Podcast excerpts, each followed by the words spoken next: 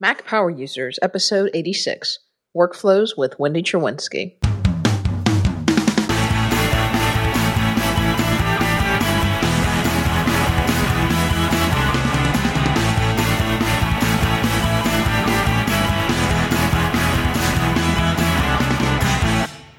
Back to another episode of the Mac Power Users Podcast. I'm Katie Floyd alongside with David Sparks, and we're joined today by speechwriter and presenter Wendy Cherwinski. Welcome, Wendy. Thanks. Great to be here. So, Wendy, you and I first met at Macworld, I don't know, three or four years ago. Uh, you gave a session on Keynote, which I thought was very good. And we started talking, and you've got a really interesting career. Why don't you tell us a little bit about what you do? Okay. Uh, I have a communication company called Echelon Communications, and I specialize in the spoken word. In other words, I write speeches and presentations for my clients. Uh, and I teach people how to write speeches and presentations in workshops, webinars, seminars, and and by speaking at at events. Yeah, and so you work uh, mainly in Canada. And I understand you work with a lot of politicians and CEOs, and your job is to help them not blow it when they stand in front of a group of people. Yeah, my my job is to uh, put what they want to say in a conversational form that will engage their audiences and a- answer their questions and you know uh, persuade them to their point of view. And I, I, must admit i do work for politicians but in their capacity as as ministers of the crown as we say in canada in other words i'm not a partisan speechwriter. I'm i work for for politicians who are holding government office. Okay i didn't realize that. So and once they they get the gig, you're going to help them do it, do a good job of it. That's right. Excellent. And and so anyway, Wendy, so we've known each other for a few years now, and I've always been impressed with all the ways you use your technology. And we've been meaning to get around to this forever, and we finally have got some time. And I'm really happy that you agree to join us. So today we're going to talk about your workflows. Um, so why don't we start with your equipment? What are you using to to pull off this job? Okay, uh, I do most of my work at an iMac, and uh, it's it's a little long in the tooth now. I've had it for about five or six years, so I'm going to be replacing it fairly soon, which uh, means some big decisions. Um, and sometimes I work on a MacBook Pro, which I adore, uh, because uh, I have uh, actually two offices in my house, so I bounce back and forth between the two of them, and I usually have one computer in one office, one in the other. Um, and I work on my iPad. I have an iPad 2. I haven't uh, gone to a 3 yet. And I have an iPhone 4. So, uh, oh, and I guess uh, the other thing is my husband Wally and I, we share a MacBook Air. And we have it set up for two users, and it's our pulling machine. Yeah. And so sometimes I take when you're it on the road. Uh, yeah. yeah, on the road, or sometimes if I'm doing a presentation somewhere and I I want to travel lighter than taking my uh, MacBook Pro, I take the Mac Air and MacBook Air instead. Tell me a little bit about this two office setup you have. That's that's kind of unique. How did that come about? Well, I have one main office uh, that I work in, and it's actually uh, a basement office. And in the winter, it's great. I really love being uh, in that office, and I have a wood stove. And on cold, nasty days, I, I have a fire, and I listen to the fire crackle as I work along. Uh, but other times I don't want to be subterranean. So I have a writer's, I call it my writer's studio, but it's a, a converted a greenhouse. And uh, it's just the perfect spot uh, to sit and work. Lots of windows looking out on the street, uh, lots of sunshine, and uh, I have a phone and I, I put my computer in there. I shut the door and it's soundproof and just a, a really uh, productive place to get some work done. So, uh, generally, if I'm working on a special project where I really want to focus, then I go into that room. Wendy, what part of Canada are you in? Uh, I'm in Ottawa, the capital of Canada, so I'm in eastern Canada. Okay. Now, the um, it gets pretty cold up there, I imagine, in the winter. Yes, Ottawa, it, it ties with Ulaanbaatar for coldest capital city in the world. Really? I didn't know that. My family's originally from Quebec, so I, when I was little, I had some connections up there, but now I, I don't, sadly, uh, except friends. Ah, The, okay. the, uh, so, so during the winter, you go down in the basement, and during the summer, you come up into the greenhouse. Yeah. Or uh, I have a, a third space. We have a sun porch on, uh, on the yard side of our house, and quite often I'll I'll go work there on really nice summer days and open all the windows and. And enjoy the outdoors as I'm working, but uh, the problem is there's a lot of distractions when you do that. So tell me, does the, the 13 inch MacBook Air spoil you? I mean, do you, uh, in comparison to using a 15 inch MacBook Pro and a 13 inch MacBook Air, where do you see the trade offs, you know, other than the obvious weight and battery life? Oh, okay. Well, if you're working on a keynote a slide, for instance, you're looking at a much smaller screen, so uh, uh, you, you, it's you, a little more difficult to do fine work on, but not that much more difficult. Uh, so I, I don't find there are a lot of trade offs. I just love the MacBook Air. Yeah, I've had the same experience. I mean, the I went from a 15 inch MacBook Pro to a 13 inch MacBook Air a couple years ago, and the 13 inch MacBook Air actually has the same number of pixels on the screen as my old 15 inch MacBook Pro. They're a little more compressed, obviously, but I really didn't miss the bigger computer at all. Yes, and I've been thinking of, of getting an 11 inch MacBook Air, but uh, I've hesitated to because I just wondered if I would notice a big difference if I, you know, went down another two inches. That that 11 inch is so tempting, but I've I've hesitated for the exact same reason. It's just is it a little too small. Yeah, well, as we record this, the Intel chips are finally making it into the wild, and I would expect that we will be getting new MacBook Airs and laptops pretty soon from Apple. And I think a lot of us will be looking at that. And then there's this rumored uh, lighter weight 15 inch. I don't know if it's a MacBook Air or if it's just a slim down 15 inch. And I could make a case for all three of them, honestly. Sure. So, Wendy, what is a what is a typical workday like for you? What what types of tasks are you doing at these these various machines and in these various offices that you have? Okay, uh, a typical work day, actually, the joy of uh, running your own business and doing this sort of work is there aren't a lot of typical work days, but more or less, uh, one thing I'll be doing is maybe starting a speech assignment. Uh, and uh, generally, uh, I'll be working on uh, my big machine in my basement office, and and so I'll be talking with a client and getting background information, and then starting to do research, um, organize material, produce documents, that sort of thing. I might also be working on a presentation, maybe for a workshop I'm doing or because I'm speaking at a conference. So once again, I've I've got to do research. Uh, gather information, organize it uh, into a script, and then I've got to work on visuals. I have to create slides and sometimes video. I'll be taking excerpts, uh, video excerpts, and putting them on slides and uh, putting them into a show. So that's uh, most of what I do.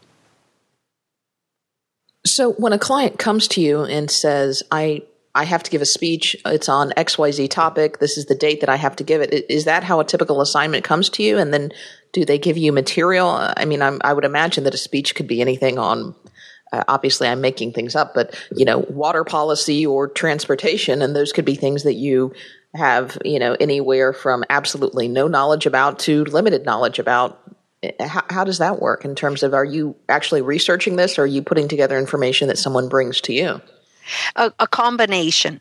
So, uh, quite often, say it's a client that I've had for a while. Uh, um, is in the area of health research, and so they'll uh, come to me with the and they'll uh, what they'll send me quite often are emails that they've had with uh, an organization that's invited their leader to speak, etc. So I'm getting the background the date, uh, the topic, the uh, the time period uh, that they'll be expected to fill, etc. And then they'll send me uh, maybe news releases, backgrounders, uh, documents, or they'll say, "Look in our five-year plan." Uh, that sort of thing, or I'll already have background information. And also, uh, I've been a speechwriter for a long time, and back in the good old days, uh, a client would send you, you know, physically. Um, documents to refer to uh, as you were putting together the speech. Now they say, oh, just look on the internet. so a lot of the research that used to be done for you, you have to spend yourself doing. So you've got to search the the net pretty effectively and, and get the information. So that's the start point. And then once I have all this material together, I get a sense of, you know, uh, what's what what the main message is going to be. If there's going to be a call to action, what are the main points that the speaker should probably address uh, in the speech? And that's when you start working on an outline. And uh, generally, I'll send that to the client, and they'll um, let me know one way or the other if I'm on the right track. And then from that point, I can start developing uh, a script. Okay, now I want to slow down a little bit because you just covered a lot. Um, so okay. when you're researching, use the internet tools. Uh, what's your browser by the, of choice, by the way? Safari. Okay. So um, I use Safari most often.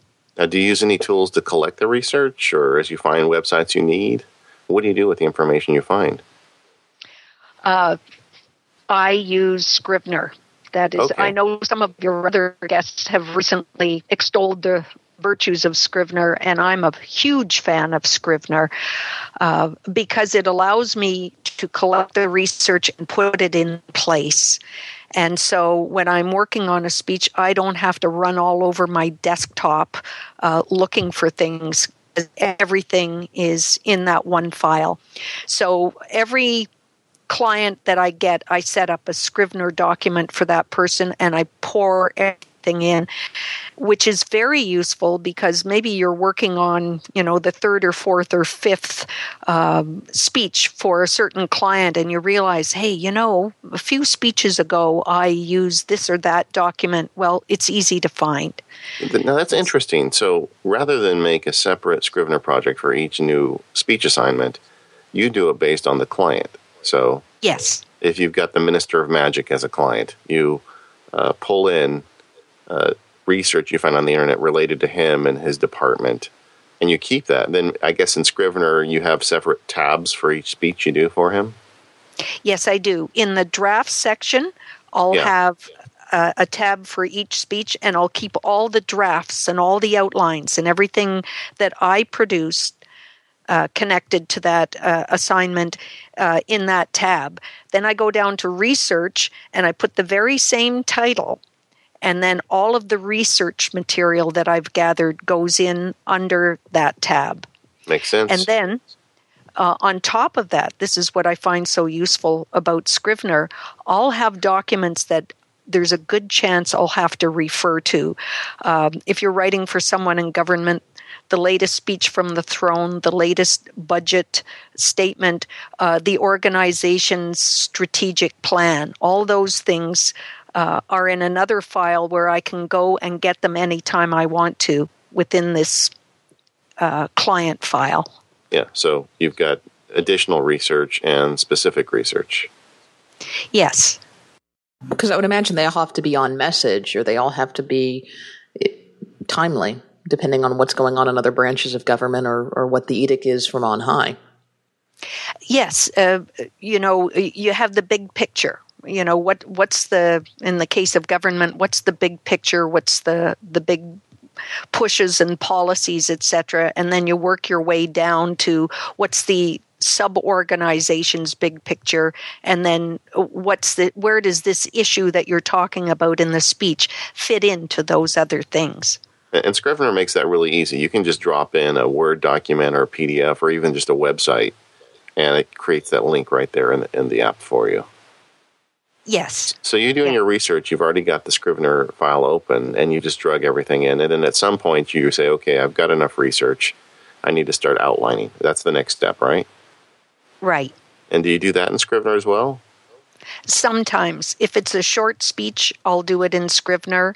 If it's a longer, more detailed one, someone's going to talk 15 to 20 minutes, so it's sort of a keynote speech, uh, I might go to OmniOutliner and uh, use it. And then when I'm happy with the outline I've created in OmniOutliner, I cut and paste it into Scrivener so I can refer to it in Scrivener. Yeah, you could also. You should try using OPML to move that over sometime. Have you ever done? Have you ever played with that? Uh, no, I haven't. Yeah, you got to try that. So you can export OmniOutliner as OPML, and then you can import it into Scrivener, and it automatically creates all the tabs and everything for you. It breaks each each element of the outline into a separate um, folder or a separate you know text entry for Scrivener. It's very cool. Yeah, that would work for you, I think. Takes care of all the round tripping. H- How much time do you spend in OmniOutliner, like on a big speech? You know, planning it out.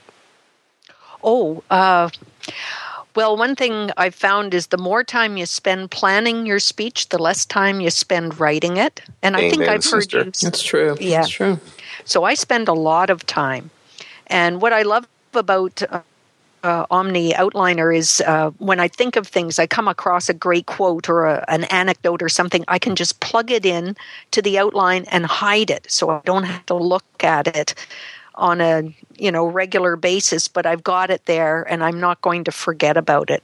And i also like uh, the columns so that uh, I can put notes to my client in in a in a column to the side, like uh, okay, salutations. Don't know exactly who's going to be there. Perhaps so and so, so and so, and so and so. Do you want to add a few more names to the list, and things like this? So Now, or I chose this story uh, for this particular reason, but we could do something different if you'd like. So when they get the outline, uh, they also get an idea of thinking behind your outline. Now, when you are working with these people, I would guess not, that not all of them have Macs on the Outliner installed, right? No, Okay, So I how, might have to- How do you share it? um, I can make a PDF of it. Okay, so you just send it as a PDF file. Yeah. Yeah, that is uh, one thing I run into on a regular basis is my clients. I'm working for people who work on PCs and I'm working on a Mac. Yeah. Well, like with the Omni products, like OmniOutliner and Om- and OmniPlan, both of them, which I do a lot of planning, which involves other people. I find sending it as PDF is kind of liberating, and maybe it's just because of my control freak nature. But I like the idea that you get a PDF and you cannot change it. You know, you can look at it and you can talk to me about something you might want to change, and I'll I'll change it for you. But I don't want people going in and mucking up my outlines and plans. So, uh, to a certain extent, I consider that a feature. Yes, uh, I turn a lot of things into PDFs for that very reason. When I send something to somebody, I, I want it to stay just the way I sent it. Yeah. so so you spend a lot of time getting this outline done, and then you send it off to the client or or the person giving the speech, presumably, and then you have a feedback process with them. Do you go through? Usually, find yourself going through several drafts on these outlines. Uh, no, on the outline, they're going to tell you whether you're you're on target or off, and then you make some changes. And maybe I'll send a second copy of the outline. Generally, uh, we get we get that sorted out with just one or two goes, and then I go to uh, producing drafts from that. And of course, when you produce the draft, sometimes the outline doesn't work exactly the way you thought it was going to and, and you move things around etc and that's the point at which i find the client really perks up and takes a lot of notice Okay. uh, and and that's when i'll start getting changes Okay. And so when you work on the draft, you've already you, you've either stayed in Scrivener or you've moved the Omni outline data into Scrivener and started writing there. Correct. Yes and this is what i love about scrivener is you can split the screen and so i put the outline on one half of the screen and i'm writing the draft on the other half of the screen. Yeah. And that saves a ton of time. I don't know quite how it does it, but it, it really does. Do you split it vertically or horizontally? Just out of curiosity. Vertically. Yeah, me too. You know, the default is horizontal, and I need to write them a note. It just it makes so much more sense to me vertically, especially with these widescreen uh, computers. Even the laptops are widescreen these days. So it's really nice being able to see uh, two documents at once. If you're listening at home, you don't not aware of this. In Scrivener, you can push a button and you can have two different text documents in essence open at the same time. So you can reference one while looking at another. You can also put your research in that other screen. So if you're looking at something and you've got a PDF on one side and your text on the other side, it's great when you're writing. Yes, and I often do that. I'll have my research open as I'm writing. And once again, it, it's so great to be able to refer to your research uh, when you're writing something and you thought, oh, I thought I remembered this phrase, but uh, better just go back and, and check that I've got it right. Um, and something else that I put in a lot of my Scrivener files is a glossary and timeline. I build those myself. Uh, because often dates are important. When did they Sure. approve this project or start something new, etc. And uh, you just want to be able to find it in a second without having to go back and review documents. So you'll just have it's basically text, right? Just saying a date and the event with just a list of them down the page. Yes. Okay, yeah. great. And I'll just do it chronological order. And the same thing with the glossary. I'll put maybe A three times, and then under that, every term that starts with A. yeah. And How big do those I'll glossaries get? glossary. Uh, it it depends on on the issue. Sometimes you know there's just ten or fifteen entries, and sometimes maybe I'll find a glossary, uh, like a, a printing terms glossary or something, and I'll pop that, that in. Yeah. Isn't Scrivener awesome? I just love that app. It's it's like a black hole in terms of the amount of material you can pour to it. You just pour it in forever. It seems. I just can't stop talking about it because any big project, it's just so useful. And in essence, what you're doing with the way you're using it, which I think is kind of ingenious, building a separate project for each each speaker. You're build this this glossary, like everything else, I would imagine, would continue to grow as you do more projects for this person. And as time goes on, it you could have quite a file. Yeah, uh, for sure. Uh, something else I sometimes do is I either develop them myself or I collect them as Q and A packages on various issues, and you put those in too, so you can get quick answers to you know commonly asked questions about a certain uh, project that you're working on. So you, Uh, are these are these answers for the speaker to give, like a list of questions and answers, like preparing them for a press conference, or is this just stuff for your own reference? it's for my own reference but it's basically the you know the building blocks of what they're talking about is uh, I, I tell people that uh, q&a packages are sort of the basis of all other communications uh, products that you're going to produce. They're the basis of news releases backgrounders speeches everything else. So uh, they're like gold uh, because you've thought out discrete answers to questions. Uh, and and there's a lot of you know prop or intellectual material in there that you can use in, in all the other uh, products that you're you're working on. That's a really good point. I'd never thought of that. Do you share those with the client, or is it just for your own reference? Though I don't, I'm not really sure what you're. Uh, yes, I share them with the client. I often ask the client, "Do you have?" If if if I'm talking to a subject matter expert, I'll say, "Do you have a Q and A package?" And sometimes they do. And can you send it to me? And then I put it in Scrivener, and I have it to refer to.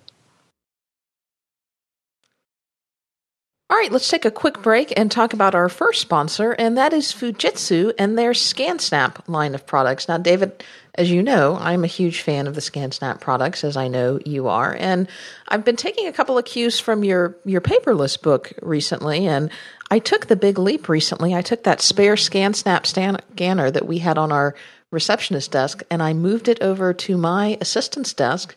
And I'm going to try to kind of come in through the back door and see if I can shift our office into the paperless lifestyle. And I must say, I've, I've already got quite a few glances from people in the office wondering exactly what's going on with that scanner and, and what's happening to that paper after we run it through. People are very interested in this whole idea of, of scanning their documents, going paperless, and um, you know, just having access to all of their content digitally and not worrying about these files and folders and file cabinets and all of the upkeep that goes with that. Yeah. Well, when you show up in a meeting and are able to find the document nobody has in a few minutes on your iPad, then they're all going to get really interested. And the ScanSnap makes that so easy because anybody can run it. You install the software, you put the documents in the scanner, and you press the press the blue button. There are three different models of ScanSnap that work specifically with the Mac. There's the ScanSnap S1100, which I call their uh, very portable scanner. I take this with me all the time when I go on trips or when I'm in mediations. This is the scanner that I can throw in my briefcase, uh, and it will scan a single sheet of paper. And they've got software built in where you can combine multiple pages together, and it will do uh, simple OCR and all that kind of stuff. Uh, they've got the ScanSnap S1300, which you, I think, call the hotel room scanner. It's also designed to be portable, so you could put it in a briefcase or a travel bag. Uh, it's also great for a small desk. If you don't need a big document feeder, you can feed up to 10 pages in this. Yeah, and, and if you have a small workspace, mode front and back. Yeah, I'm sorry to interrupt. Good. If you have a small workspace, though, you can also just stick it in a drawer and just pull it out when you need to scan. Yeah, and it will still do duplexing. It will scan both pages front and back. It's a very handy little scanner, and and it's got quite a bit of horsepower to it. And then, of course, the Mac Daddy of the ScanSnaps for Mac is the one that's sitting on my desk right now. That's the S1500M, and that's got the big paper tray that will scan up to 50 pages at a time, front and back, so up to 100 pages, depending on on how you've got them configured and you can just throw anything in here you can throw you know different sizes different shapes different uh, different colors, front and back, color, black and white. The ScanSnap software is so smart. It will figure that all out. It will organize it and it will optimize your file size accordingly. And then if you want, because our Macs are so fast now, you can run everything through OCR immediately as you scan it and come out with this beautifully OCR document at the end of the day that you can search with Spotlight. You know what I was going to suggest for your secretary's desk is go ahead and turn on OCR on the ScanSnap settings and when you I do did. that, it'll just add a couple seconds, depending on how big the document obviously is. It may be a couple minutes if it's a large document, but this will add just a little bit of processing time on the end of each scan, but each scan will be saved to your network with OCR in it. For a lawyer, that's a really good thing. And frankly, for a home user, it's a really good thing. As I talked about in the book, you can do some really crazy stuff with Hazel automatically filing those documents once you uh, perform the OCR. And the beauty about the ScanSnap software is it does it for you. It uses the great uh, ABBYY FineReader engine, so it, it it's a really good job of the OCR, and it just happens as you scan the stuff in. Well, you can find more information about the entire ScanSnap line of products over at ez.com slash SSMPU. That stands for ScanSnap MPU. Or you can click the link in the show notes or on the sidebar of our website, and it will take you directly to their landing page and tell you all about the different scanners that they have to offer, what the difference is between the scanners, and you can find the one that's right for you because I'm sure Fujitsu makes a ScanSnap model that will work for whatever your needs are. And we want to thank them for their sponsorship of the show. You know, something I had never thought of as I'm sitting here is, you know, I'm used to dealing with word counts. I deal with word counts for books and for articles I write and things like that. But I've never really thought about minute counts. You know, when you write a speech, you have to be conscious of how long the speech is going to be. It doesn't matter how many words it is, it's how long is it going to be, right?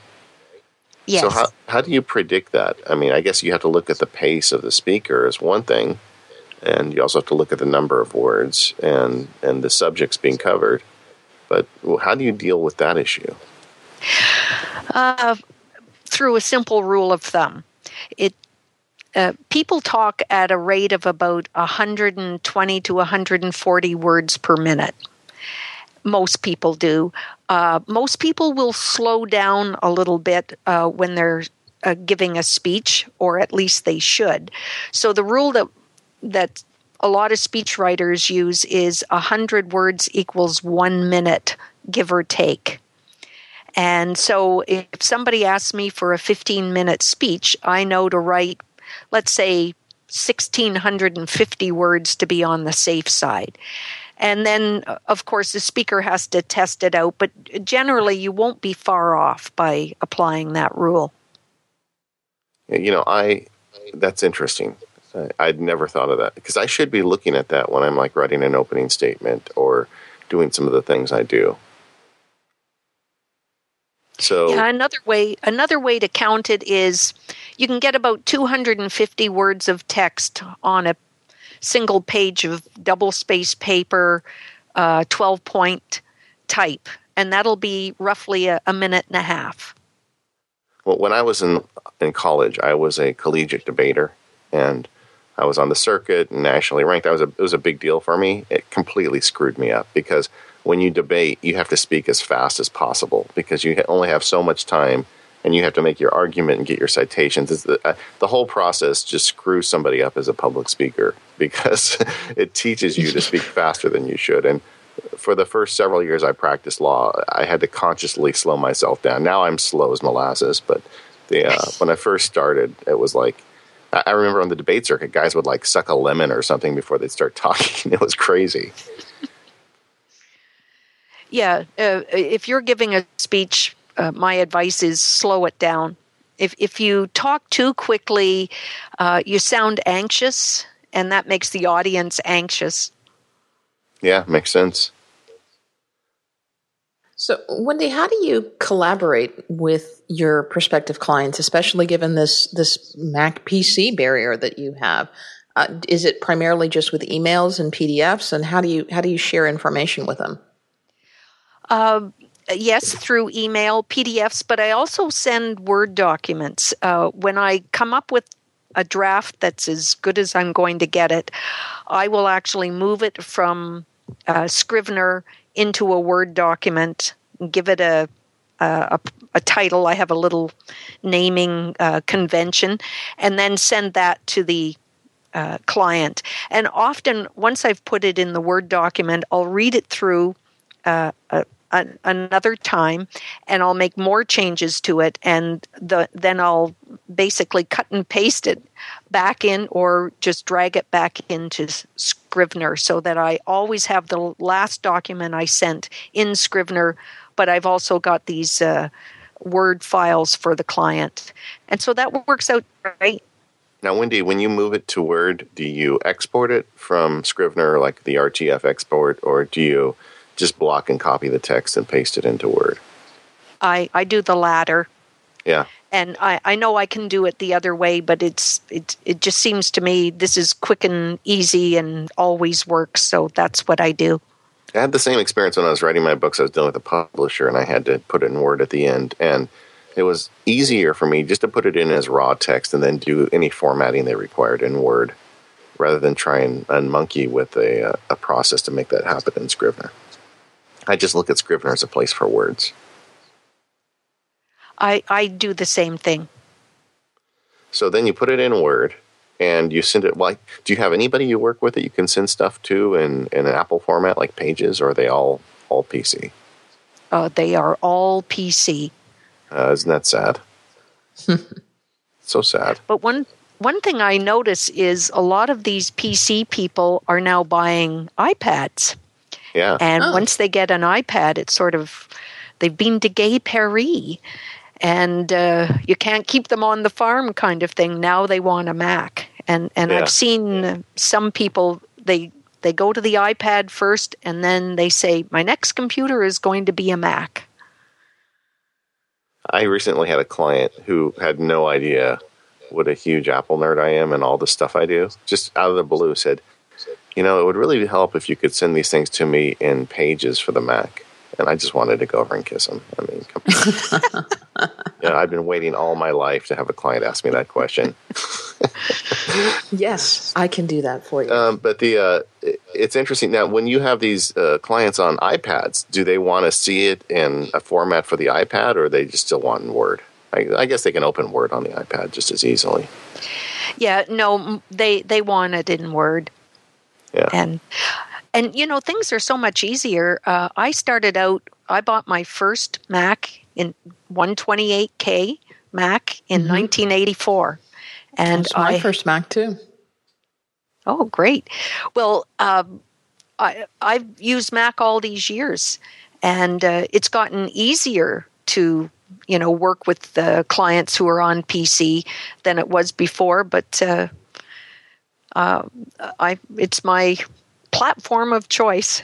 Yeah.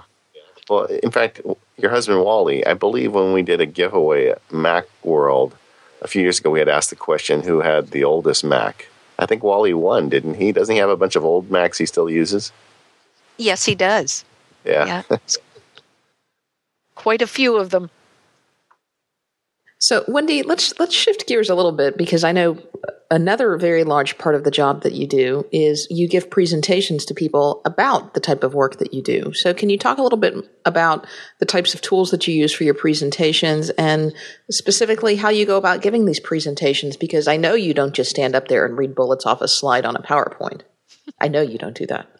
I uh, run workshops on how to write speeches and how to write presentations. And I even do one on how to uh, put together a memo and then uh, uh, present it as a deck or a full fledged presentation. And one thing uh, that I agree with is is if you want people if you want to engage them and have them stay interested in what you have to say, you've got to work at being interesting. And you certainly aren't if you're just loading up uh, slides with a with a bunch of text. So I encourage people to put a lot of focus on their script, what they're actually saying, because it's through them uh, themselves that they're going to be persuasive, and then to use uh, visuals to really reinforce their key ideas and to uh, you know, in, sort of inspire the uh, the audience to really think about things, which means putting a real focus on images and graphics and using text strategically. Yeah, I think that's a common mistake. Is you think, well, I can't. You, you know, you kind of go through the whole process where you say. First, you use too many bullet points, you make terrible presentations, and then you're just deathly afraid of putting any words at all in the presentation, which I think is also a mistake. Yes. Um, so I encourage people to really use that title area of their slides effectively. Uh, and that's a mistake people often make. They'll, they'll put up a chart and it'll say costs or costs rising or something like that. Why not costs skyrocketing since the price of oil went up or something like that that really gives people a sense of what they're now going to talk about and then they use the the rest of the slide uh, with a chart maybe that shows you know this big spike in costs or uh, maybe a graphic or an image there, and then the person speaks to it. Uh, much more interesting to look at than bullet slides. You don't expect people to remember these discrete uh, lines of text that are that are on the slide. Uh, that's the material you're going to say. Uh, and another reason to get away from bullets is it sort of puts you uh, in the position where you've got to say things in a particular order. And uh, sometimes it just doesn't come into your mind in that particular order. You're going to cover, say, five points. Uh, but so you're not obligated to do one, two, three, four, five, which is sometimes can be boring to people. Yeah, it, really is tough. I, I think a lot of this stems to people's in you know internal fear of public speaking. There, there's this part of you that is just convinced when you're going to get up there, you're going to forget everything. And as a result, what people do is they make a slideshow, which is their speech notes in essence. Or it's in some cases it's it's their speech where they write everything down and they stick it up on the screen and then they stand up in front of the audience and they turn around they start reading along with everyone else and it's really a bad idea. And yeah, I, I tell people you you just have to trust yourself and you have to practice the heck out of this thing. You can't just assume you can just write down a slide and go give a presentation. You have to really really practice it. And one thing I tell people to do, I don't know if I've ever said it on the show before, but I know one of my own personal failings is that moment when you first stand up there and the inside of you starts turning into goo and you're not sure you're going to do it right. I always memorize the first like paragraph I just I get my introduction down and I nail it and I just have it in my head. So where if I was completely zoned out, I could give that part. And then once I get past that, then I'm great. Usually everything is fine. But that's as far as I can go in terms of like memorizing or canning something. And that's a great tactic uh, to use. Another thing to do is is to have your computer set up so that you're looking at the uh, presenters tools, so that you're looking at uh, the slide that's on the screen and the notes below it, and you can actually see the next slide coming up, so you know where you're going to. Uh, or uh, something I do is I make a PDF of my slides with the notes, put it on my iPad, and I quite often I'm I'm standing up at the front of the room talking, and I have my iPad nestled in one arm, and I've got my whole show right there. Have you tried presenting from the iPad? You know, using Keynote on your iPad? No, I haven't done that yet, but uh, definitely I'd like to do that as a backup.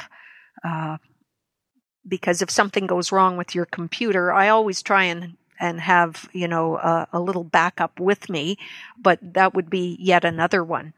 Yeah. Now, how much do you encourage people to put in their presenter notes? Because you're actually teaching people who maybe don't have the most confidence or who maybe are just starting out and giving speech. How much do you tell them to put in their speaker's notes? Because there's always that fear that if there's too much in their speaker's notes, they're just going to stand there and read the speaker's notes right off their computer as well. Yeah, uh, I tell them to put key words and key phrases enough that uh, they can sort of riff off it and keep going. And different people need different amounts there. But yes, and that is another problem with putting uh, a lot of text on your slides is uh, when you look at that text, I find it myself. If I look at a lot of text on a slide, I automatically go into reading mode. You have to, it's like an instinct you have to fight sure. Uh, to get away from that. So uh, another uh, mistake I see people make is, and quite often someone will say to me on the telephone, Oh, I have a great presentation on whatever topic you're working on. I'll be happy to send it to you. And they send me a bunch of slides without any notes. And that's helpful. Yeah, it's like there is just a fraction of the information that the person actually gave. So uh, that's why I think there has to be notes uh, under the slides that you're sending to somebody to give them a, a, fuller idea of what actually was discussed in the presentation. Yeah, if you looked at one of my presentations, it would be like that because I almost never use slide notes because by the time I give it, I've practiced it so much, I don't need any slide notes. And yeah, the way I make slides, I mean, I my slide might be you know a picture of an old car and you know, mm-hmm. it may, you know, and it'll have nothing to do. The presentation will have nothing to do with cars, but it it fits for something I'm saying, and I think it'd be completely illegible. Is that the right word for this? Illegible, maybe unusable. Maybe that's a better word. Yes, it would only give somebody, you know, a fraction of the information that they need. And I, I find the same thing.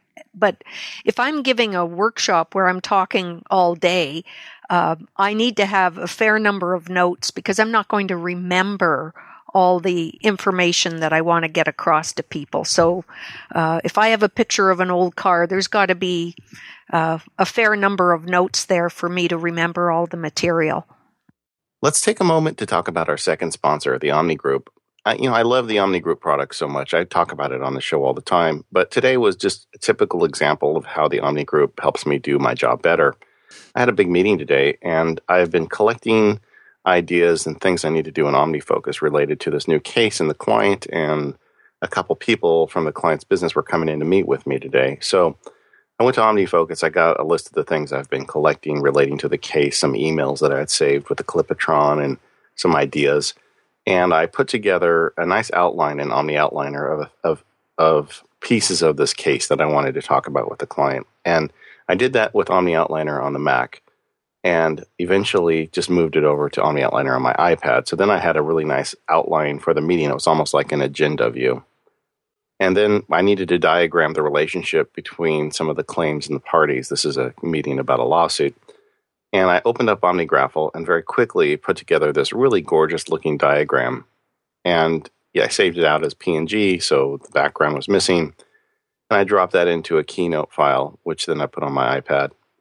And then I wanted to say what's going to happen in the next six months. This is a promise I'm making to my clients and to myself. You know, this is what I'm going to make happen. So I, I outlined all the major events for the next six months, and I did that in OmniPlan. So when I finished that, I put the file onto, I made a screenshot of it and, and imported it into Keynote on my iPad. So then with a little bit of preparation, my clients all show up for the big meeting, and I wirelessly beam from my iPad to the big TV in our conference room. And I just open up OmniOutliner and I go through that outline I just talked about. And we walk through it together, and the clients are looking at the screen, seeing what's going on. And then I open a keynote presentation and I go through what we've done and what we're going to do. And I show the diagrams of the parties. And then I put the screenshot of the OmniPlan in there. And by the end of the meeting, you know, those clients walk out there knowing that they're getting their money's worth, that I'm actually doing work for them here. And it was really a pleasure for me putting this together because it happened so fast. And I was using all these Omni apps that are so awesome on the Mac and on the iPad. I just can't get over how helpful this stuff is. So I used all the apps today. I used OmniFocus, which you can get for the Mac. It's $80 on the Mac, or the iPad 40 or the iPhone 20. I use those apps every day. I used OmniOutliner, which is uh, $40 for the regular version or $70 for the Pro version. The iPad version is $20. And um, then I used OmniGraffle, which you can get for $100 or $200, depending on which version you get, and OmniPlan, which is $200. Uh, all of these are available on the Mac App Store and the related iPad and iPhone app stores. And if you want to really get your act together, boy, I can't think of a better way than, than picking up these Omni Group apps. I, I highly recommend them. Wow, that's that's a really great story about an end-to-end solution and how Omni has a product that was there to fill a niche every step of the way. And this was a meeting that you likely would have spent several hours preparing for and several hours actually attending the meeting anyway. And obviously you would have been prepared. Obviously you would have put the time in regardless of whether or not you use these tools. But Omni Group was able to not only help you with your planning, probably minimize your time overall that you spent in planning this meeting, saving you time, saving your clients money, and allow you to put together this really polished presentation on fairly short notice. And that speaks something to your clients when they say, wow, this, this MacSparky guy, he's got it all together. Yeah, it was really great. And um, I just really appreciate the work they do. It makes all of this possible. So thanks, Omni Group, for sponsoring the show. And um, I recommend you go check all these apps out. You're writing speeches or you're helping people to give speeches that this is probably their livelihood or this is for information that they're giving out to their constituent base. And there needs to be another source of information out there besides just the speech. Obviously, you hope that the speech resonates and that the speech uh, carries itself. But beyond that, what other documentation or what other information do you suggest go out there to accompany the speech, or is that kind of beyond the scope of what what you do? Uh, most of the time, it is beyond the scope. But uh, you you've brought up a an interesting topic. What do you say? What do you show? And what do you hand out? Right. Uh, and or make available later or, or whatnot. Yeah. Exactly. And what I find is when it comes to presentations in particular, people often want to put everything, including the kitchen sink, into the presentation. And I say, no, a presentation is a place to discuss important things. Remember, people are hearing it.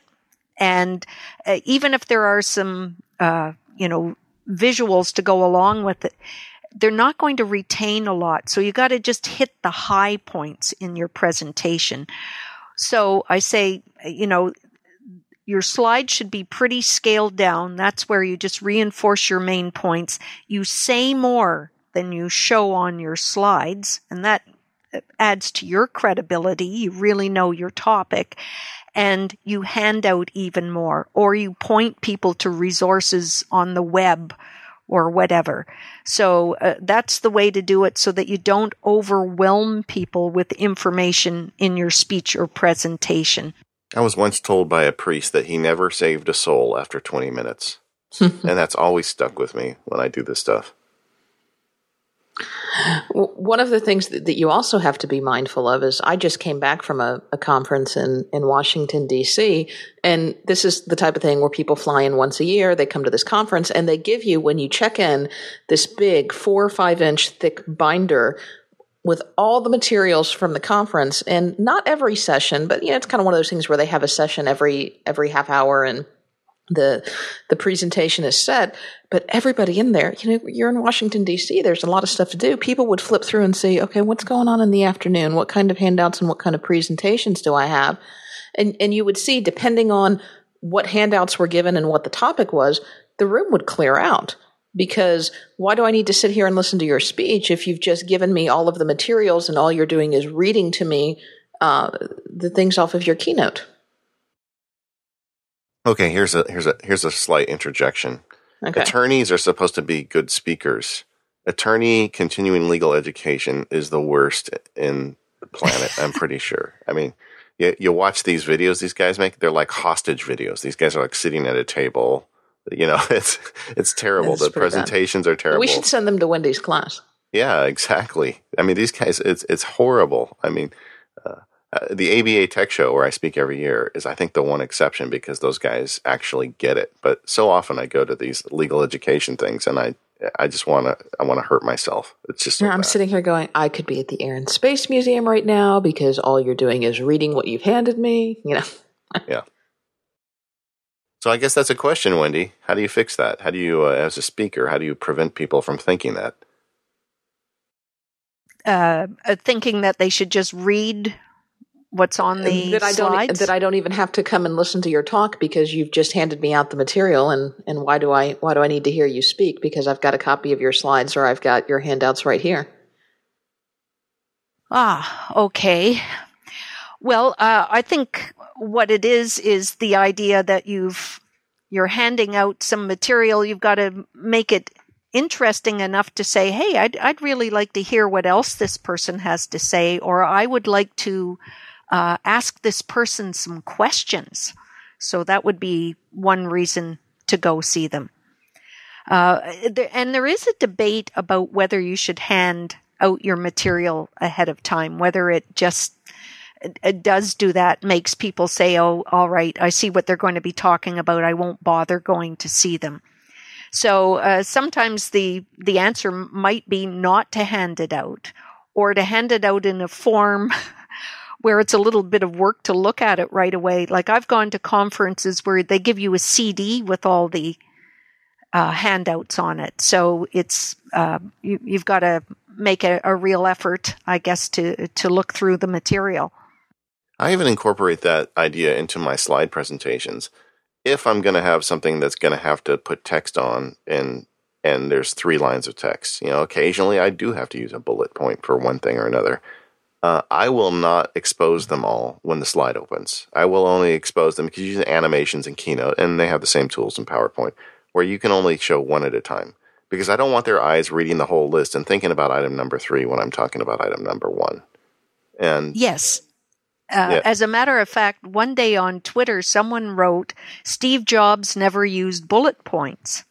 And I wrote back to that person and said, au contraire. go look at uh, some of his presentations on on uh, YouTube, you'll see that he did use them.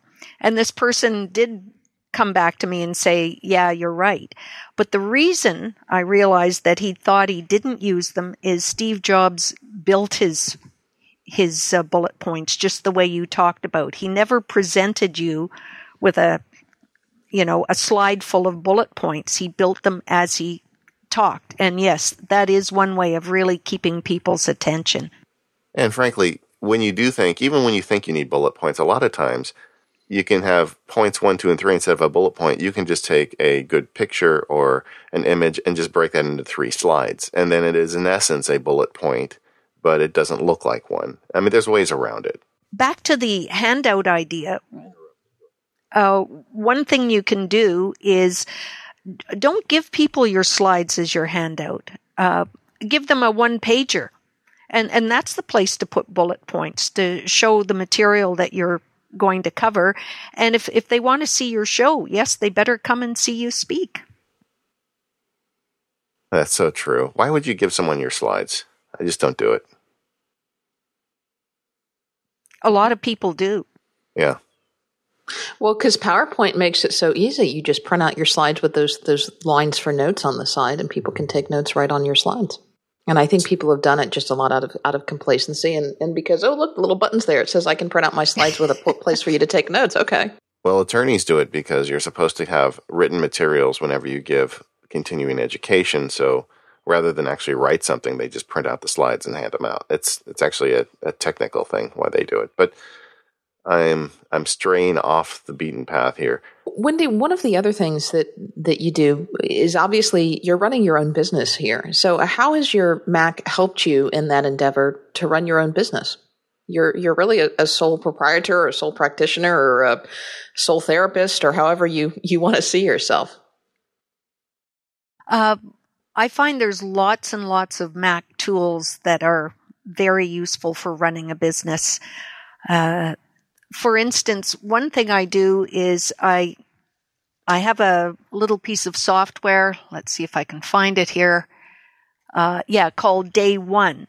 Okay. Uh, which helps me run my business in that I like to keep a, a running tab not only on to-do lists, etc., but what did I do in the course of a day? Who did I talk to? What decision was made? Uh, etc. And so it's running on my computer all the time. And as, as I talk to people on the phone, etc., I can make these diary notes.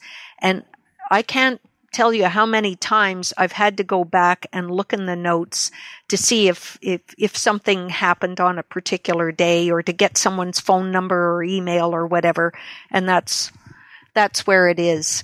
Uh, now, I'm not I, familiar with this application. Is it is it doing any kind of tracking in the background automatically, or is it more of a journaling or a diary type application where you're going in and putting notes and it's it's keeping track of it by day and by time? Yes, it's a journaling one and yes, it's it's keeping track by day and by time. And it does remind you that you should write in it. I think it technically it may have been designed for people to journal in, but I find it it's it's a good diary, business diary application. That's an interesting use. I, I use Day One as well, and I use it as a personal diary uh, that I don't want anybody else in the world to read. It's just something I started doing with the new year, and I haven't been as good at it as I'd like to be. Someone actually just asked me about this on Twitter a few days ago, but it's a really great application. It, it's on the Mac, and they have an iOS version. It uses a Dropbox sync, and what I find is using the the new iPad and the speech recognition, I can just talk an entry into it at the end of the day, and it's kind of fun to just kind of decompress and and just kind of check myself where I'm at. And uh, so I use it kind of more as the intended purpose, but I could see it as a business tool as well because you can search it and you can go back by day. There's a lot you can do with it. The uh, the way I do what you were talking about is I keep a an, a note open in nvALT for every project I work on, and when I talk to somebody, I just put a date string in and, and summarize what was said, which is useful. Ah, okay. Well, I'm using day one for that. I have uh, billings, okay. and I use that to keep track of my hours that I work on every project. Um, because I, I find uh, sometimes uh, a client will want to pay by the hour and other times it's flat fee, but I always want to know how long it took me to do a certain project. Uh, and so then I manually take that information to my bookkeeper, who is also doubles as my husband and triples as my IT department. and uh, you know, these small businesses, we have to do what we can. and he creates me invoices and uh, and I send those out. So yeah, there's uh, lots of specialized little uh, apps that uh, just make your life easier and and I think more interesting. And our last sponsor for this show is Gazelle. So, you know, Gazelle has really streamlined the number of products that they offer so that they can give you the most bang for your buck. And they've really got a focus that I know is going to be of interest to Mac Power user listeners, especially because they are really focusing on Apple and iOS products. So if you already have or you know you want the latest iPad or iPhone, Eh, but you're not quite sure that you want to come out of pocket all the money for the upgrade, Gazelle is really the place now and the specialized place to allow you to sell your used iPhone, iPod, iPad, Mac, or smartphone to get some cash and trade up. And the thing that I really like about Gazelle is there is no hassle involved in this process. You go to gazelle.com, you tell them what you have, you tell them what kind of condition it's in, and they give you an offer. If that offer is acceptable to you, you take it. They send you a box, they send you a shipping label, you put your item in there, you send it to them, and then a check comes. It couldn't be simpler. There's no dealing with the guy on Craigslist. There's no dealing with eBay taking a cut every step of the way. There's no worrying about is somebody going to come back and make a claim against you. Gazelle will take care of everything. You know you're going to get paid. You know you're not dealing with somebody shady in a back alley back by the dumpster. And it will be a smooth transaction the whole step of the way. And then you can go get your new device with some of the cash that you have in your pocket now. Yeah, you know, a lot of our listeners like us can't wait to get the latest and greatest Apple whatever, right? And you probably have a pretty recent version of the Apple whatever, and a lot a lot of times you can really underwrite the cost of upgrade. You, you might not want to spend five hundred dollars to get an upgrade, but if you can get two hundred and fifty back from your old one, you know you may be okay with that. You know, it, it kind of turns out a wash. You can get that fancy new iPad with a high resolution screen or whatever it is that you need. Uh, it's a great you service. Want that fancy new iPad with the high resolution screen. Trust me. I just I just traded mine in for a 4G version. Isn't that great? I didn't I didn't tell you that. Yeah, I swapped out my Wi-Fi for a 4G version. Well, I tell Very people, cool. don't look at my iPad 3 unless you're willing to buy one because I think the screen is completely worth it. And using a service like Gazelle, you might be able to get into one where before you didn't think you could, just getting rid of your old device getting a reasonable price for it, and like you said, avoiding all the hassle of meeting someone on Craigslist. Uh, I just met a guy from Craigslist today. I sold my old lawnmower, and the guy shows up to my house. We had agreed what the price was, and sure enough, he gets up and he's got twenty dollars less. Mm-hmm. And so, what am I going to do? Yeah, am and I then you got to bring these weirdos to your house. So, am I going to tell him no? He says, "No, this is all I have." I'm going to say, "Well, then I'm not going to sell it to you for twenty dollars." then I got to deal with the next weirdo, or am I just going to take twenty dollars less? You know, deal with someone who's upfront like Gazelle. They send you the box. You don't even have to really deal with the shipping. You just put it in, seal it up, and you send it off, and you get money. So who could beat that? Now remember, your gadgets are never going to be worth more than they're worth today. So go to Gazelle, that's G A Z E L L E dot com, see what they're worth, lock in your offer for 30 days, and get some cash back for your stuff so you can go buy new stuff. Wendy, the, the other thing you do a lot is you travel. I, I watch you on Twitter and you always seem to be going somewhere. Yes, if in fact if you need an assistant, like a personal assistant that just needs to follow you around, I would like to throw my application in for the job. Yeah, okay, I've got a big inbox for those applications. Yeah, but so so you we've done shows on travel before, but I was just kind of curious when you like go. You just got back from Germany, and I know you went to Hawaii earlier. You, you get around. Uh, what's your basic rig when you get on the road? Well, because that's the other part of being a, a sole practitioner is that work doesn't stop just because you're on vacation. I would imagine. That's right. You got to, especially if if I've planned to say a, an open workshop and people are going to be registering for it, or I want to check. Uh, uh, I have an e-newsletter, and uh, I want to check and see how many people actually opened the last issue, and it's it's it's a little bit of a thrill to be, you know, in Europe and have having had set your e-newsletter to go out on a particular date and all of a sudden you see a flood of uh, email and you know oh it really did go out. So uh, what do i take with me? Well my iphone and ipad and then as i said uh, wally and i share a, an imac. So all of those go with me. Uh, in addition to the iphone camera i always carry uh, a little point and shoot camera with me um, I have it in my purse all the time. You never know when you're going to see something that you can just snap a picture of it and it, you can put it in a presentation at some point. So, uh, always got that with me. Uh, sometimes a tape recorder. Uh, anyway, we fill up uh, one of those rolling carry-on suitcases. We fill up a whole suitcase uh, just with uh, audio visual and Mac equipment. And, and my husband uh, does a lot of video, so he's got all his video equipment in it as well. Yeah, Wally does the multi-camera shoots every year at the Cirque du Mac show that are so awesome. It is always a thrill to see what Wally comes up with after Macworld. It's one of the highlights of the show, let me tell you. Yes, and we were on one of the reasons for our trip uh, to Europe was uh, we were on a MacMania cruise, and uh, he showed uh, excerpts from uh, the latest uh, Cirque du Mac show. I think there was what five or six cameras in operation. yeah, the the the footage that was swaying was me holding the camera because at one point I ended up holding the camera, but I had drank a lot, so I'm really sorry. it just added effect. Probably unusable footage. No, I wanted to ask you one other thing, Wendy. Eh, we asked this of all our guests. What are the secret little apps you have on your Mac that you like to use in the menu bar, or, or just little things you got off the App Store that you use that that you don't tell anybody about, but make your day easier? Maybe like what, what do you use to do your your website? I mean, this this can kind of be oh. where you can talk about all those little things that we haven't covered already. Maybe. Okay, um, yeah. For my website, I use RapidWeaver, and I really like it because, you know, with my limited uh, skills, I can maintain my website, echeloncom.ca. And uh, so that's one I really enjoy, and I got a, a, little plug-in and I actually have a store on my website. I call it the Spoken Word Store. Um, and, and you, you said you use Alfred as well. Yes, you know, I started come, to use Alfred. That's come a long way. Alfred has. I, have played with it. I, I, still think I prefer LaunchBar, but uh, it's a good app now. Alfred, I think, is is really nice.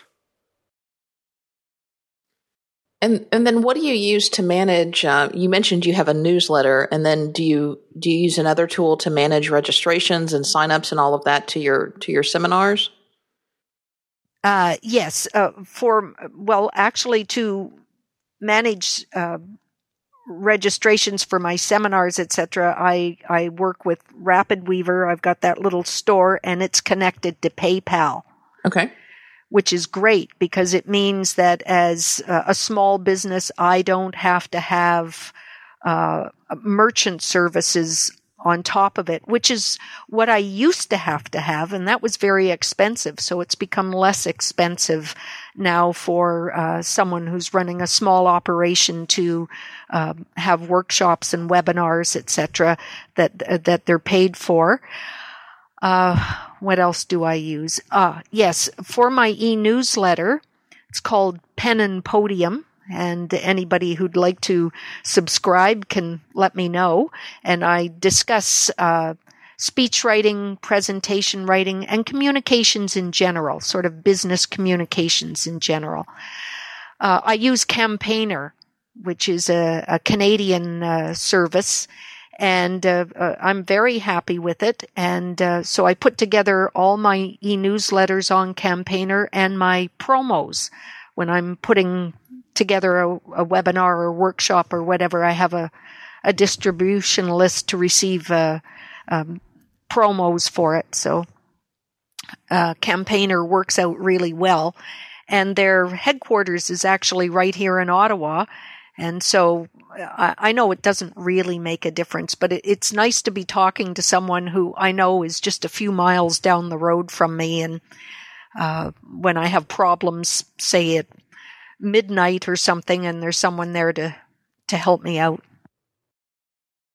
Yeah, that makes sense. Uh, and then for your webinars, is there a, a, hosting service that you use to host that? Yes, uh, I use Go to Go to Webinar. Okay and it worked. Uh, now, to tell you the truth, I have done exactly one webinar so far. I'm planning to do them more often, but I did a pilot uh, last fall, and it worked out very, very well. And uh, people signed up, and it's it's a funny feeling to be sitting at your computer, and at a certain time, you you just start talking, and you're hoping there's an audience out there, and it turns out there is. we, we, we know how that feels. Yeah, I did one of those last year with um, Jason Snell for one of the books I did, and it was like trippy to be sitting there talking, and you look at the uh, the sheet and you see all these people's names popping up and all these people are watching, but you don't feel like it. I, I've never really had that experience before. It was, it was kind of fun, actually. We're talking about maybe taking some of the Mac Power User shows live. We'll be talking about that in the future. Mm-hmm. So, any other little app gems, either for Mac or for iPhone or for iPad, that we we haven't covered already? Okay, uh, I'm a fan of Simplenote, uh, and I use that for a, a, lot of things. And what I like about Simplenote too is that you can share your notes. So, say uh, Wally and I are planning a trip, and we got to get a lot of things done around the house, and uh, still some trip uh, details aren't decided on or whatever, we can share a note. And as we both think of things, we can pop it into that uh, shared note. Uh, so that works out really well. Uh, I use things uh, as my to do list. Uh, I bought it the first time I went to Macworld, which was about four years ago. And I've been happy. It's it's very, you know, it, it's it's it doesn't have a lot of razzle dazzle to it, but I've set it up so that it suits my personality and uh, I, I, keep it maintained mostly on my iPad, and that's uh, sort of my headquarters for my to do lists. Makes sense. Yeah, because the one thing about things is you've got to make an effort to get it onto other devices. You can do it, but it, it uh, as far as I know, it's not working through Dropbox yet, or uh, I'm not using Dropbox for it. So I decided rather than make that effort, I'll just use my iPad as my to-do list minder, and and so that's where uh, I put things in and mark things off. Yeah. I know they're working on synchronization. I just don't know where it stands at this point. I know they've been working on it for a while. Oh, I, I have one more. One more. I'm looking at my list here uh, that uh, couldn't do without, and that is TextExpander. And mm. I'm sure you've heard that before as well. And I'm sort of addicted to that little pop sound.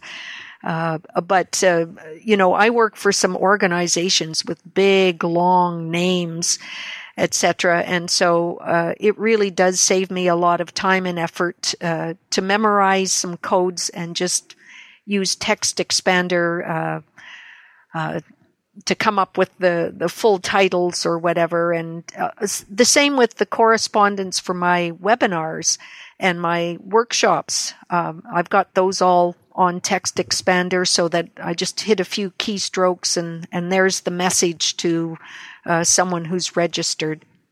Yeah, it's funny because I, I, I have a PC at work I almost never use, and one of the primary reasons I never use it is because I don't use really text expansion. I know there's apps that you can use that will work with your TextExpander library. But, yeah, Breevy and all. But it's just that's such a big deal to me. I, I'm so used to it. I cannot imagine what it would be like not having text expansion. Yeah, I'm I'm a big fan of it, and like I say, that pop sound. Uh, it, it, it sort of helps me keep going. the sound of productivity. yeah, yeah that, that's an app where you never lose time in it. Every time you stop to make one, that's never sunk time. You always get that back, and there's not many apps that have that. You know, everything you put into it works. I don't even know how many ex- expansions I have in my TextExpander library at this point. It's crazy, but it's it's awesome. Yeah, mine is growing by leaps and bounds as well. Yeah, and that's a good point. You know, using uh, strange spellings for names. I even when I have cases that involve people that have really strange names. I mean, the last thing you want to do is send somebody a letter and misspell their name. So, uh, creating expansion snippets for that is a great way to know you always get it right and save you the trouble or the you know finger jujitsu reali- re- required to type some of these names. Yeah, for sure. Another sound that I've gotten really used to is the sound of Pomodoro. Oh, really? Are you so you use the Pomodoro technique? I do, and I I, I seem to uh, just go into a trance after I've listened to that tick tick tick for some time, and and it helps me stay focused when I'm working on a writing project. And do you use an app on your iPhone for that, or use it on your Mac? How do you what do you use for that?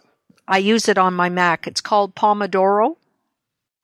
And you have the little red tomato. Yeah.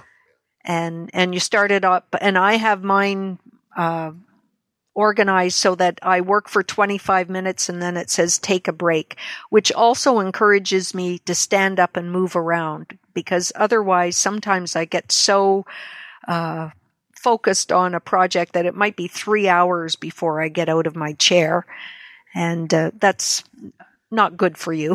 yeah, yeah. And that's a, that's a great way to, to force it. If you're not familiar with the Pomodoro technique, that's all it is. It's a, uh, the Italian word for tomato, and it's an oven timer. I think how it got started. It was a grad student, I believe. I'll have to, I'll have to look it up and put it in the show notes. But the idea was to have bursts of work with with an expected little break at the end, so you don't spend your time jumping between you know Twitter and your Word document. Instead, you just say, okay, I'm going to drill down and work on this for 25 straight minutes, then reward myself at the end, and you set a little timer you know, I use that sometimes and sometimes I don't. I think I, I could be more productive if I try to use that more often. You ever try that, Katie?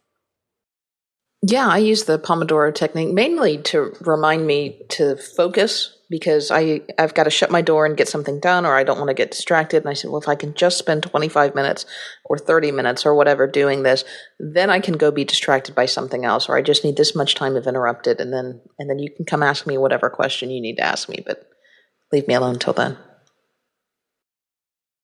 Wendy, I'm so glad we finally got around to having you on the show. Um, I really uh, appreciate and admire the work you do, and uh, I'm glad you were willing to stop by and, and share your techniques with our audience. Uh, one last parting shot any recommended books on this type of speech writing or presentation stuff that you do? I mean, I'm sure people ask you. Um, well, I can tell you that uh, a, a, colleague of mine, actually, in the speech writing world, has just put out a new book. It's his name is Fletcher Dean, and I can't remember the name of the book. It's something like Nine Steps to a Terrific Speech or whatever, but he's getting uh, rave reviews for it. So uh, uh, uh that's a, a, good speech writing book, I would say. Okay, I'll put that in the notes. We'll we'll track it down and uh, put it in. Thanks again, Wendy uh, give my best to Wally, and uh, thanks for joining us. Oh, okay. Well, thank you. I'm a big fan of the show, and so it's uh, really been a pleasure. Thanks, Wendy. Thanks, Katie. Bye bye. All right. Well, we want to thank Wendy for joining us. This has been a great show, and it's been really interesting to see uh, how she deals with her workflows and writes speeches for various politicians and on various topics. Uh, if you want to find links to everything that we've talked about, as well as some lists to suggested reading that Wendy has offered us, take a look over on our website. That's at macpowerusers.com or on the 5x5 website. That's at 5x5.tv slash MPU or you can send us feedback to feedback at macpowerusers.com. Yeah. Or we're on Twitter. The show is at MacPowerUsers. I'm at Katie Floyd, and David is at MacSparky. And we love those iTunes comments, so please keep them coming. Uh, and thanks to our sponsors for the show Fujitsu, Omni Group, and Gazelle. And stay tuned next week. We're going to have a special workflow session. We're going to have two back to back workflow sessions, and this with our favorite critical geek, John Siracusa of Hypercritical is going to be joining us and talking to us all about his workflows, and that's one you're sure not to want to miss. See you then.